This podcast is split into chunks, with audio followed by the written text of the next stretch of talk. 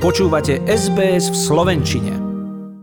Skúsenosti z iných krajín sú pre Slovensko predzvesťou, že počas štvrtej vlny pandémie sa Omikronom nakazí veľká časť populácie. Odborníci rátajú so scenárom, že narazíme na kapacity našich laboratórií. K termínu na PCR test sa nemusí dostať každý. Sme na začiatku Omikronovej vlny. Laboratória stíhajú testovať, voľných majú približne 50% kapacít. PCR testami dokážu podľa rezortu zdravotníctva denne vyšetriť 42 tisíc ľudí a ak bude treba, počet vedia zvýšiť o ďalších 8 tisíc. Hovorí hovorí Diana Dobrucká, PR manažérka Asociácie súkromných laboratórií. Výsledky testov aktuálne vydávame v drvivej väčšine prípadov do 24 hodín od ich doručenia do laboratória, výnimočne potom do, maximálne do tých 48 hodín. Primár Milan Kulkovský si myslí, že Omikron nastaví zrkadlo našim limitom a problém s potvrdzovaním koronavírusu nás tak ako iné krajiny neminie a niektorí občania obdržia kvôli preťaženosti pozitívny výsledok za 5 až 7 dní od začiatku prí príznakov. Pokračuje matematik Richard Kolár. Môžeme očakávať, že infikovať sa môže počas vrcholu tej pandémie alebo tejto pandemickej vlny môže až 5 až 10 populácie naraz. Infikovaných čerstvo za jeden týždeň. Ak dopyt po PCR testovaní prevýši kapacity, podľa konzília odborníkov budú mať prednosť chronickí pacienti alebo seniory, ktorí potrebujú liečbu antivirotikami. Odľahčiť miesta na PCR vyšetrenie môže podľa rezortu zdravotníctva aj to, že ponovom už na potvrdenie ochorenia netreba PCR test. Postačí aj antigénový či nemocničný rýchlo test. Pokračuje hovorkyňa ministerstva zdravotníctva Zuzana Eliášová pre RTVS. Plánujeme v najbližších dňoch alebo týždňoch zriadiť pred nemocnicami aj tzv. triažné stany, kde bude takisto prebiehať testovanie ľudí prostredníctvom antigenových testov. Železniciam chýba 173 rušňovodičov. Trpia kvôli tomu spoje najmä na západnom Slovensku. Vlaky meškajú, prípadne sú odrieknuté. Národný dopravca chce prilákať nových zamestnancov príspevkom 3000 eur. Rovnako im slubuje zvýšenie platu. Do roku 2023 plánuje zamestnancom mesačne pridať 260 eur.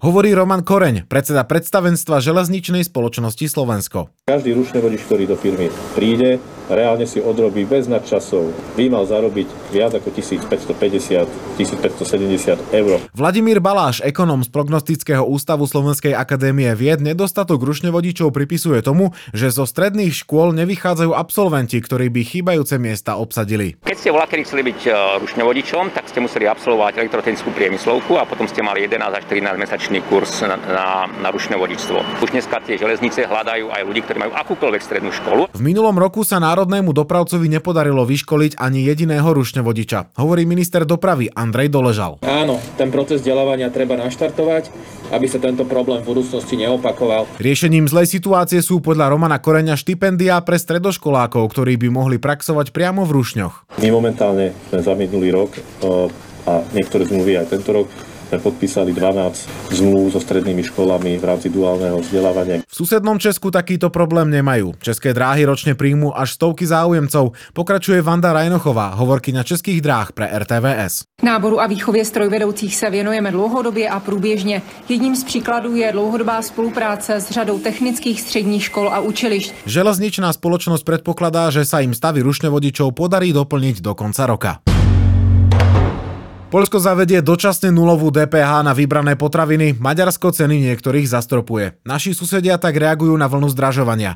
Po úprave sadzby volajú aj slovenskí potravinári. Hovorí riaditeľka potravinárskej komory Slovenska Jana Venhartová. Malo by to byť radikálnym spôsobom, pretože momentálne má Slovensko jednu z najvyšších sadzieb DPH na potraviny. Znížená sadzba 10% je naozaj len na veľmi malý okruh výrobkov, ako je meso, mlieko, maslo. Vládu najnovšie vyzýva vyzýva pôdohospodársky výbor Národnej rady, ktorý navrhuje 5-percentnú DPH, a to nie len na potraviny, ale aj pre gastrosektor. Hovorí predseda výboru Jaroslav Karahuta, po ňom členka výboru Jarmila Halgašová. Momentálne je v hre scenár, že to obdobie bolo 6 mesiacov. To zniženie DPH by sa malo týkať hlavne tých potravín, ktoré sami produkujeme, čo je potraviny mierneho klimatického pásma. To zníženie DPH pre gastroslužby bude priamou finančnou pomocou gastrosektoru. Osobne si myslím, že ak ak sa má znižovať DPH na, na potraviny, tak by to malo byť zníženie celoplošne. Uznesenie parlamentného výboru má pre vládu len odporúčací charakter. Minister pôdohospodárstva už avizoval, že pripravujú konkrétny zoznam potravín, ktorých by sa mala nižšia DPH týkať. Naťahuje teraz ministerstvo financií. Ak by parlament úpravu DPH schváľoval zrýchlene, realitou by sa mohla stať do niekoľkých týždňov. Slovenskí futsalisti postúpili na majstrovstvách Európy v Holandsku do štvrťfinále.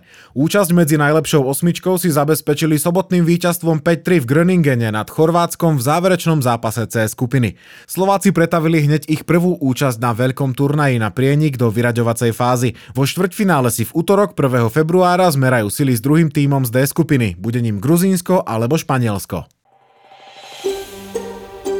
Chcete počuť viac relácií ako táto? Počúvajte cez Apple Podcast, Google Podcast, Spotify alebo kdekoľvek získajte svoj podcast.